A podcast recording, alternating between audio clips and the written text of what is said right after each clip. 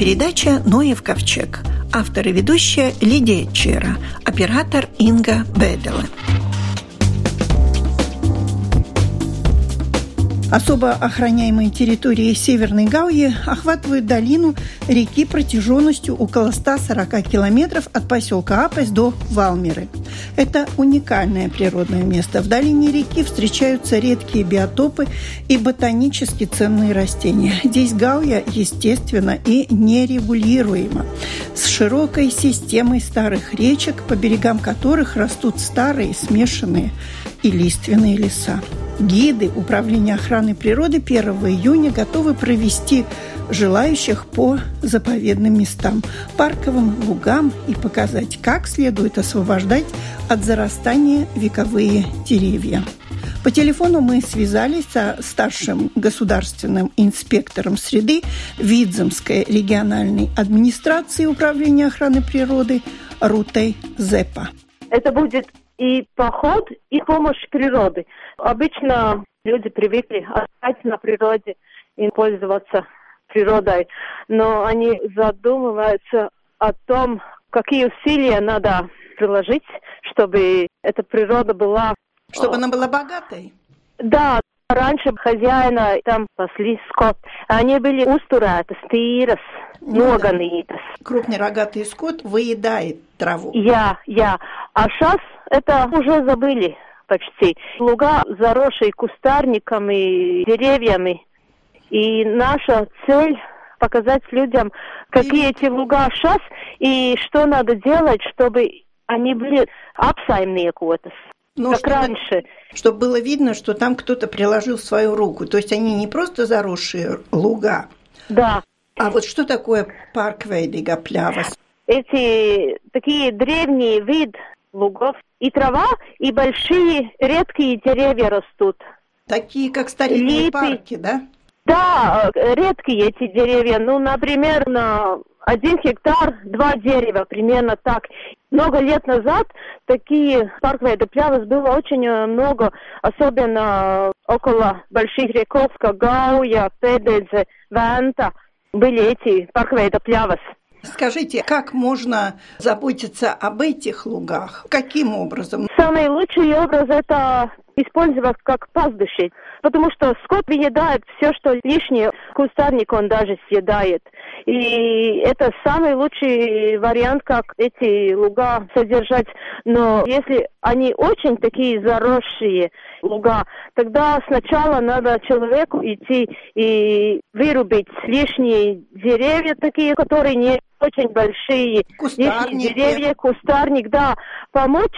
И когда человек это сделал, тогда можно туда запускать скот, и он въедает все остальное. То, что лишнее. Будет это самый лучший вариант, как сохранять, держать. поддерживать. А, да. да. Так это раньше и происходило в древние времена. Но ну, сейчас да. это уже забыли. Да, раньше так и происходило, но раньше был хозяин около каждой территории. Да, поэтому эти луга были такие богатые и хорошие. Но сейчас это все уже мы забыли. Именно в этом мероприятии мы хотим показать посетителям, как выглядят такие луга сейчас, где хозяин работает, где скот ганас, лопи. Есть пастбище. И сначала мы посмотрим такие луга, и потом мы посмотрим такие заросшие. И, наконец, мы сами будем работать, мы покажем, что надо хозяину делать сначала, чтобы они их... Привели в порядок. Да, такая наша цель. То есть вы хотите привлечь больше хозяев, которые занимаются лугами? Нет, Хозяев... Э, не хозяева, просто люди, чтобы поняли. Они привыкли, ой, я поеду на природу, там красивые луга, но мы хотим показать, что надо и трудиться, чтобы такие луга были, что не просто так они такие есть. Это не так. Надо приложить много усилий, чтобы эти луга были такие, как надо. Для хозяина тогда уже намного серьезнее надо такое мероприятие делать. Просто людям показать, что надо работать, чтобы что-то было. То есть любой может принять участие и обратить да. внимание вообще на то, в каком состоянии находятся наши луга, потому что да. от природного разнообразия осталось очень мало. Да, да, да, да, вот именно, да. И когда люди будут видеть, возможно, они и задумаются о том, почему у нас зарастает просто однообразный сорняком какой-то поляна yeah, и yeah. нет разнообразия. Да, это чтобы поддержать биологическое разнообразие в природе. Но весь ваш цикл называется «Приключения Северной Гауи». Следующее мероприятие у нас будет в июле. Мы поедем на лодках по реке Гауя. И во время этого мероприятия мы будем показывать, как Гауя тоже зарастает, где мелкая вода, там эти водоросли очень зарастает, и эта среда уже не годится для многих рыб. Если она зарастает, не только, да. не только рыб, но и рака. Поэтому мы это мероприятие, этот цикл назвали «Приключения», потому что там мы на лодках будем, потом осенью мы будем смотреть, как лосось на арсту. Идет на нерест. Да, и бебру дамбью съяукт. Да, ну, и будете разбирать бобровые я, я, запруды. Я, я, я. Потому что это как будто все приключение. Каждый раз в другом месте. У нас уже почти одни и те же они все приезжают к нам. Свои люди, которые нас уже знают, они из многих городов разные, все к нам приезжают.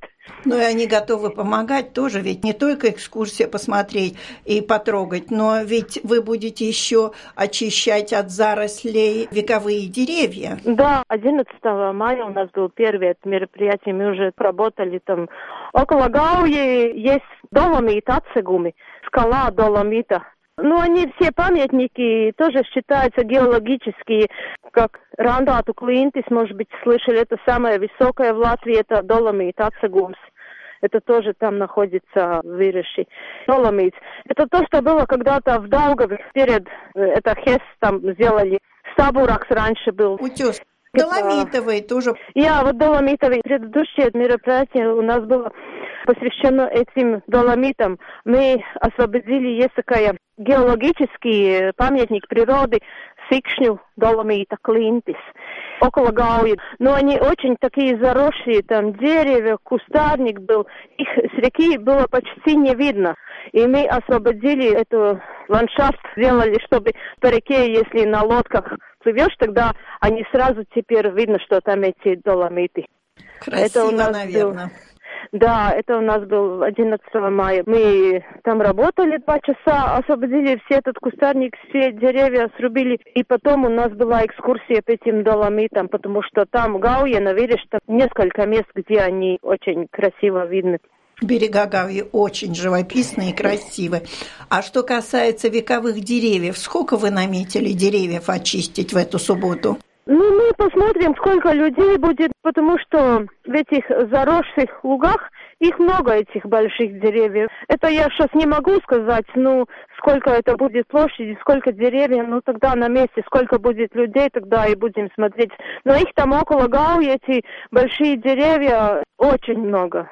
Наверное, когда приезжают к вам, надо иметь какое-то специальное оборудование тоже, ведь те же самые кусты надо спиливать, их руками ну, у нас будет э, пила, люди уже нам звонят и интересуются, и тогда мы говорим, что если есть, конечно, хорошо, пусть возьмет свою пилу тоже, но у нас тоже будет. Мы сами будем работать. Ну, удачи так... вам в освобождении природных красот. Спасибо.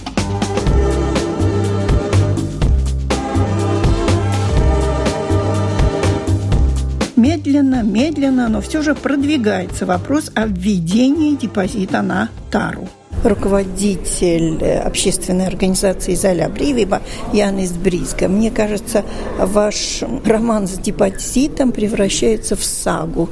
И будет ли когда-то у нас депозит на тару? Я надеюсь, что будет, потому что сейчас, до 20 мая, в Сайму надо было писать предложение насчет э, изменений в законе, чтобы в Латвии ввести депозит. И уже в этой неделе было первое чтение или встреча, где все эти разные предложения уже были издискутированы. И я надеюсь, что в этом разу депутаты решатся, да? да, и поддержат это поддержат, решение. наконец, этот э, депозит только на стеклотару или на пластмассовую тоже? В этом проекте э, депозит на стекло, на бутылки PET и на алюминиевые банки. Есть тоже дискуссии, что можно этот депозит расширить, тетрапаки, стеклянные банки и так далее.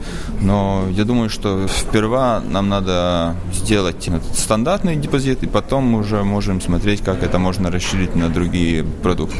На ваш взгляд, в чем загвоздка? Почему у нас в Латвии так с трудом проходит этот проект? Я думаю, что это борьба за ресурсы, за деньги, потому что производители сейчас тоже платят за упаковку. сортировку, за упаковку, за то, что они в рынке продают. И те, которые сейчас эти деньги получают, они не хотят эти терять.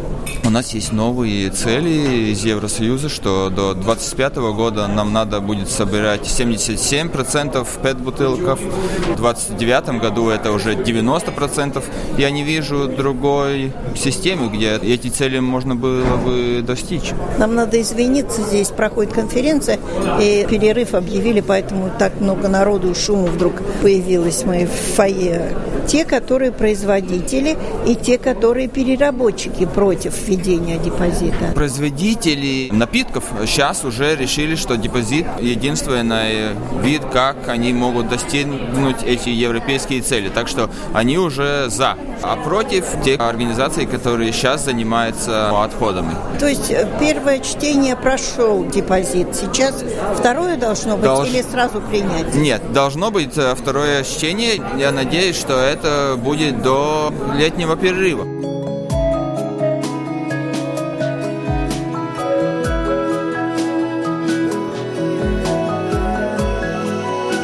Морская тропа или юртака длиной более 1200 километров – это походный маршрут вдоль побережья Балтийского моря в Латвии и Эстонии. Местами он проходит по песчаному пляжу, иногда через Приморский лес или делает привал в рыбачьем поселке от самой латвийско-литовской границы и вплоть до Таллина.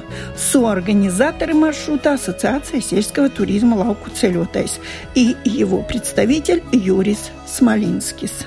Идея уже появилась давно у многих людей, но как-то совпало, что мы, как Ассоциация сельского туризма Латвии, с нашими партнерами, с э, Курземс планоšanas регион, с местными управлениями, самоуправлениями, и ассоциациями туризма собрались вместе, написали три года тому назад проект, в рамках которого мы разработали маршрут для пешеходов длинной дистанции, который пересекает не только несколько самоуправлений, но два государства. Ну, это такой первый раз у нас в прибалтийских странах вообще такая инициатива, в рамках которого мы создали маршрут более протяженности 1200 километров, который начинается у латвийско-литовской границы, кончается в Таллине, Эстонии. Это новый туристический продукт, который может использовать любой человек, который ходит не только длинные дистанции, по сотни километров, но мы весь этот промежуток от Таллина до Ниды сделали уже по дням. В общем, э, сложность это 60 дней, 60 отдельных маршрутов, которые можно, ну, например, в воскресенье, субботу люди пройти как однодневный или двухдневный маршрут. И в рамках этого проекта в течение два года мы разработали этот маршрут, мы обследовали сами, все пешком прошли. И сейчас уже мы создали и путеводители, и сайт в интернете, где можно всю эту информацию, любой интересент посмотреть, и эта информация доступна любому. А как создавался этот маршрут? Я понимаю, да. там должны быть еще места для ночевки. Люди могут где-то поесть. Да, так и разрабатывался, что мы обследовали всю территорию, сами пришли пешком, исследовали все возможности туризма, в том числе и ночлеги, в том числе места, где можно покушать, э, магазины, кафетерии и так далее. И это все собрано, и на базе этого этот маршрут и создан. В прошлом году тоже прошла маркировка маршрута, то есть есть два способа, как можно пройти маршрут. Э, первый это по маркировке маркировки. Конечно, в тех местах, где Латвии несколько десятых или сотни километров идет вдоль самого моря, там не маркировано. Но там, где тропа Юр, так э, уже ходит через поселки или пересекает моста больших рек или порты, там уже маркировано. Другой способ, как можно использовать, поскольку мы сами прошли пешком, мы записали весь маршрут GPS в системе, они доступны любому Каждый может на своем телефоне копировать этот GPS и идти по GPS. Люди хотят ходить вот именно пешком. У нас же привыкли ездить на чем-то, плюс еще, я не знаю, ну хотя бы на самокате, я не говорю на велосипедах и так далее. Хотят ли они ходить? Да, с одной стороны, люди становятся ленивым более, да, сидят много в компьютере, но с другой стороны, этот образ жизни тоже способствует тому, что если мы наблюдаем уже тенденции в, в таком европейском масштабе уже и тоже по балтийском масштабе, люди все-таки более с каждым годом хотят э, что-то активного. Это способствует то, что у нас довольно неактивный образ жизни. И сейчас уже все тенденции показывают, что люди с удовольствием идет и однодневные такие походы, и многодневные. И наш этот маршрут тоже, если мы смотрим в европейском масштабе, он включается в так называемый E9 маршрут, который тоже европейский маршрут длинной дистанции, который начинается в Португалии, ходит вдоль побережья Атлантического океана, вдоль Испании, Франции, западноевропейские страны. И конечный пункт этого маршрута в Нарва, там, где эстонско-российская граница. Значит, мы уже вложились в такую международную европейскую инициативу с этим э, маршрутом. Ну, можно же ходить, скажем, один-два дня, не да. обязательно весь маршрут. Потому что я понимаю, что 200 километров все-таки надо достаточно много времени для этого, чтобы пройти. Ну, в среднем э, нормальный человек, который движется ежедневно да, и проходит норма, самая минимальная норма – это пройти в день 10 километров каждому человеку. Нормальный человек, который движется, он может пройти в день 20 километров без проблем. Значит, сотни километров – это 5 дней в целом, 200 сотни. Но это, это все время идти, по-моему, надо, э, нет? Ну, нет. Э, в среднем человек идет 5 километров в час. Но это в среднем. Он, конечно, отдыхает и кушает и, и так ну, далее. А если да. с детьми, допустим, тоже сложнее? Дети, если дети занимаются спортом, ну, например, мои дети шли тоже со мной вместе несколько сотен километров, не было никаких проблем. Одного 10 лет, другого 12. Конечно, сама идея не только такая, что обязательно надо с старта до финиша, от Ниды до Таллины, ну, я уже упомянул, что мы разделили весь этот маршрут на 60 дней. Ежедневный маршрут – это один день, и сколько у вас есть времени. И ну, можно на выходные, допустим. Да, на выходные можно пройти два дня, два таких кусочка. На следующие выходные можно следующие. И так мы можем в своем отпуске, например, или в один год мы можем пройти, например, Рижский залив или часть Рижского залива. На следующий отпуск следующий час, да, и так пройти весь этот маршрут. По крайней мере, латвийская часть. Что мы должны с собой брать? Что мы должны учесть? Вот главное. Хождение, походы – это очень демократичный такой вид э, активного туризма, который вовсе не спрашивает какие-то очень специфичные инвентарь. Конечно, обязательно это обувь, которую мы используем. Тоже до того использовали, может быть, идеально, если это водонепроницаемая обувь. Ну, если хорошие солнечные дни, можно ходить и в нормальных ботах. Наверное, рюкзак, где самое необходимое, телефон, что-то одноразовое, чтобы попить, покушать телефон обязательно, чтобы можно снять э, снимки и поделиться с э, другими. Так что вовсе им походы, если мы идем по Латвии один-два дня, там не спрашивается какой-то обязательный сложный инвентарь. Другой вопрос, если мы идем в горы, тогда уже совсем другой насчет безопасности и так далее. Но вы планируете еще и другую таку? Да, мы планируем таку. это будет э, лесная тропа, которая опять будет пересечь две страны, идти через национальный парк Гауя и северный Čes Latvija, Čiris Setumā, i Ozere Pepsi. В Эстонии и, наконец, свернет в сторону Таллина и дойдет по эстонской побережью до Таллина. Это тоже будет тропа для длинной, длинной дистанции, более тысячи километров. И 1 июня на старт мы начинаем обследовать эту тропу и тоже пройдем а, всю тропу пешком. И на базе наших собранных данных уже будем э, с нашими партнерами, латвийскими и эстонскими партнерами создавать э, новые маршруты и ложиться уже в следующую инициативу, который E11, это тоже маршрут европейской длинной дистанции, который идет через Среднюю Европу. А где можно ознакомиться с более подробным планом? Есть, по-моему, путеводитель? Насчет Юртаки, да, у нас есть путеводитель. Мы создали путеводитель и в бумажном виде, в том числе на русском языке. И если мы в Гугле напишем Юртака, тогда мы сразу же уже найдем сайты, где есть вся подробная информация каждый дне, где начинать, где кончать, какие сервисы, что надо знать, и вся информация, которую всегда спрашивает турист.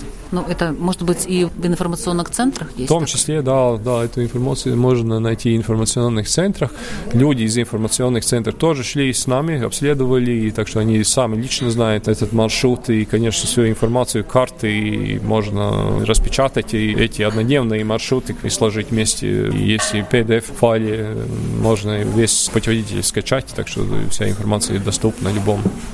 Где мы сейчас находимся? Находимся сейчас Руи. Здесь очень э, хорошая хозяйка, которая тоже принимала, когда мы обследовали Юртаку, который тоже один из предпринимателей, который очень дружелюбен к тем людям, которые идет активный образ жизни, идет пешком или едет с велосипедом. И у нас очень нужны такие предприниматели, которые работают как раз с такими целевыми группами туризма, как, например, активный туризм.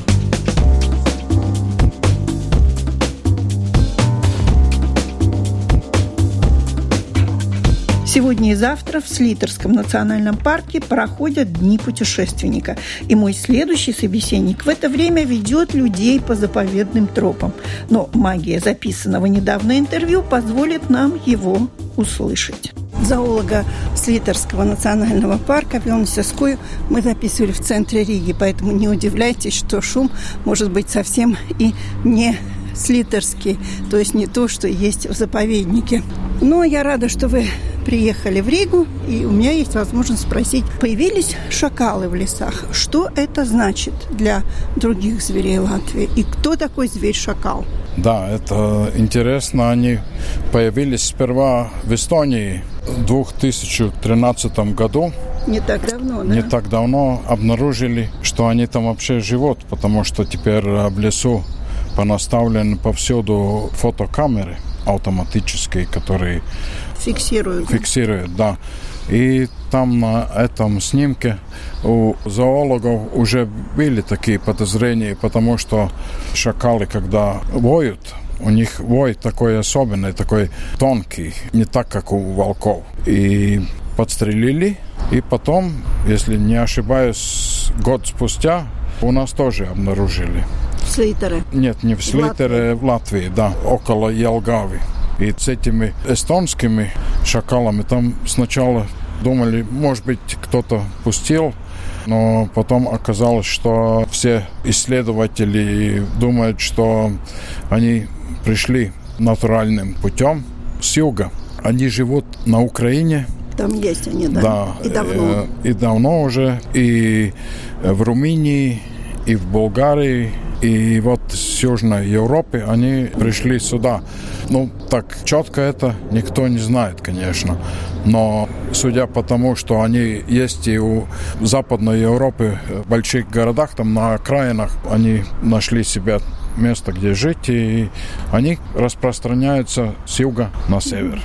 И что же за зверь это такой шакал? Всегда, когда хотят кого-то обидеть, оскорбить, пирата какого-то, разбойника, говорит, ну ты как шакал. Вот что он, падалью питается или... А, да, они такие как бы подбиратели, оппортунисты. Они охотятся стаей, и они могут выжить только от падали тоже. И летом питаются много растительного, когда ягоды и фрукты. Они помельче волка, побольше лисицы. У него взгляд так для непрофессионала, как у волка. И я думаю, что многие охотники подстрелили их и думали, что это какой-то молодой волк. У них голова как бы пропорционально поменьше. Но такой зверь больше лисицы из собачьих и голова пропорционально помельче волка. И в Латвии, по-моему, если я не ошибаюсь, первый раз тоже так их констатировали, что они здесь живут, э, что таксидермисту принесли шкуру как бы молодого волка, таксидермист посмотрел и обращался в Силово нашим специалистам, зоологам, и это был шакал. В этом году одного шакала подстрелили около Салацгрию. Это единственный такой случай. Но годом раньше там, по-моему, несколько случаев было. Эти места э, располагаются около Елгави, около Айспута, это в западной части Латвии и поближе к Эстонии тоже. Например, там в Эстонии у них идеально там заповедник Мацалу с такими большими открытыми пространствами, там много птиц, всякой добычи у них, и там много камыша они любят скрываться в камыше. То как бы, близ воды, да? Близ воды, да. Все-таки он Полустеп... обитатель полустепной, полупустыни. Это у него такая местность, которую он любит и находит пищу. А у нас вот они думаются, что на дорогах подбирают падаль. У него волк. Это недобрый сосед. Не друг. Не друг, да. То есть они конфликтуют. Да, и поэтому в местах, где волков много, я думаю, что им не будет так легко заселить эти места. А у нас волков достаточно много. У нас волков много. Популяция такая стабильная, но поближе к городам и поселкам они могут от этих волков уйти и найти себе такую нишу. Но их, поближе э, по, к городам, да, поближе к поселкам, да, поближе к людям. Да, да. Они и, не боятся людей? Вообще-то они людей боятся, но я думаю, что вот они такие падальщики там на юге, они часто собираются на свалках и в таких местах ночью, mm-hmm. конечно, и питаются там. Но для людей они как бы опасности не представляют, хотя они живут стаями и били случаи иногда. Но я думаю, что кабан страшнее его. Но он, в общем-то, начинает искать себе нишу для проживания. И вот находит такую довольно ну, неприятную для людей, мне кажется. Но пока их количество не настолько велико, чтобы бить тревогу. Да, конечно. И к тому на него можно охотиться круглый год. На шакала? Да, как бы считается, что он тут пока посторонний. Хотя думается, что он пришел тут э, собственным путем, его тут не завезли, и поэтому людям надо понять, что у нас когда-то жила Росомаха, например, когда-то в Латвии жило полно медведей, теперь их осталось там несколько десяток, полно волков было.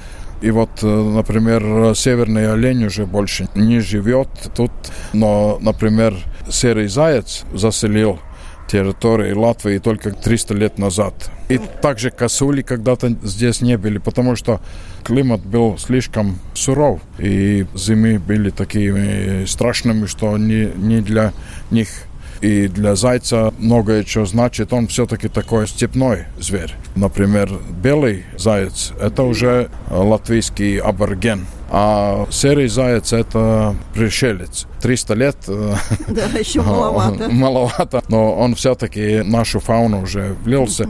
И я думаю, что также, если шакалам удастся прижиться здесь, они займут свою нишу. Они, может быть, притеснят э, енотовидную собаку, и притеснят, э, например, лисиц, может быть, потому что они крупнее и в стае. Сильнее, да. да. Но как это будет, это интересно просто. Это такой как бы свидетель процессу, который происходит у нас на глазах. Это когда один вид появился естественным путем, и как он здесь будет приживаться, и как на это будут реагировать звери, которые уже здесь давно живут.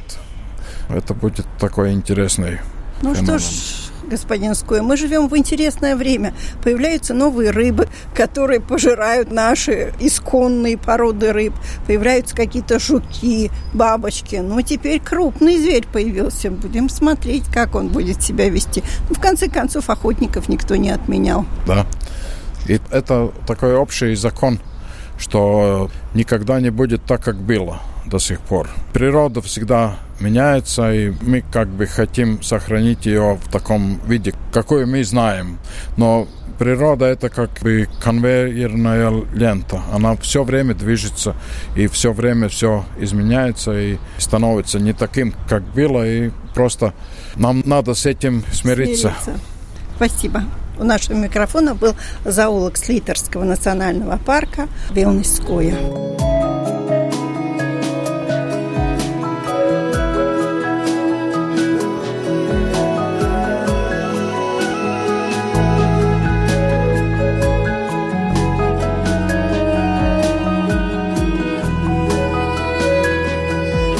микрофона орнитолог Дмитрий Бойко. И я так понимаю, скоро наступит время, когда надо будет кольцевать лебедей. Да, действительно, время летит очень быстро, и, казалось бы, еще совсем недавно лебеди к нам вернулись. Вот это тепло помогло побыстрее сесть на гнезда, Сколько будет птенцов, это мы попозже узнаем, потому что лишь у самых-самых первых начинают вылупляться сейчас птенцы. И кольцевание мы планируем в конце июля, в начале августа, но будем смотреть, когда массово будут вылупляться птенцы у лебедей, и тогда мы 8 недель отчитываем, и тогда едем уже на кольцевание, потому что кольцуем в основном лебедей и кликунов, Хлеб они не едят, и поэтому без уже классического кольца на лапу им ставят также шейное кольцо. Ну а если мы будем ловить таких лебедят размером сутку, ясно, что никакого ни шейного, ни металлического кольца мы не сможем им поставить. Поэтому в возрасте 8 недель это такой минимум, когда они уже достаточно большие, чтобы не потерять кольца. Возвращаются они на то же место? И сколько лет подряд они свое гнездо могут стеречь?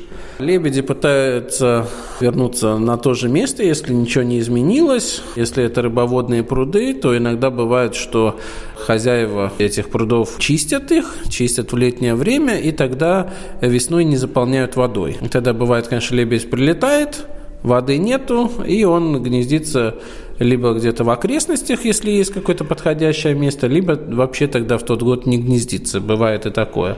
Но чистят пруд обычно один год, и затем через год уже лебедь опять гнездится. И результаты нашего кольцевания показывают, если мы кольцуем гнездящуюся птицу, то действительно через год-два, несколько лет подряд эти птицы возвращаются, гнездятся на том же месте, если их не выгоняют их же дети, Ах, птенцы, да. У нас в трех местах, где мы это доказали, потому что мы-то не кольцуем всех лебедей поголовно, кольцуем только, я считал, в свое время где-то 5% от общей популяции лебедей-кликунов Латвии. 5% это немного, это не 50 и не 90.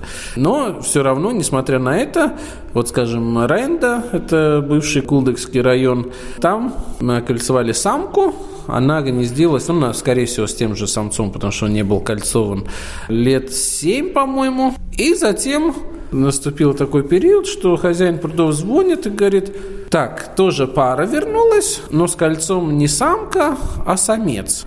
Ну и тогда я поехал читать это кольцо, прочитал кольцо, и оказалось, что это, получается, сын вот этой самки, которая длительное время там гнездилась, и по рассказам очевидцев была очень большая драка, прям такая жестокая, и две пары бились между собой, и вот этот сын со своей женой прогнал свою маму с папой и заняли вот это место. Ну, еще в двух местах похожая история.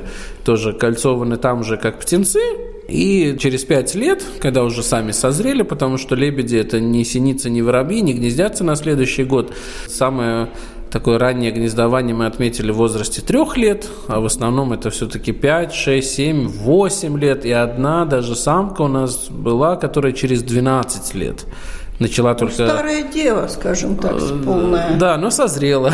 Да, так что созревала. это лишь свидетельствует о том, что популяция настолько насыщена, что все подходящие места уже заняты. И поэтому чем старше особь, тем ей, конечно, сложнее начать гнездиться, а молодые не могут гнездиться в возрасте 3-4 лет, потому что все занято. Спасибо за всю информацию. У нашего микрофона был орнитолог Дмитрий Бойко. На этом наша передача заканчивается. Всего вам доброго.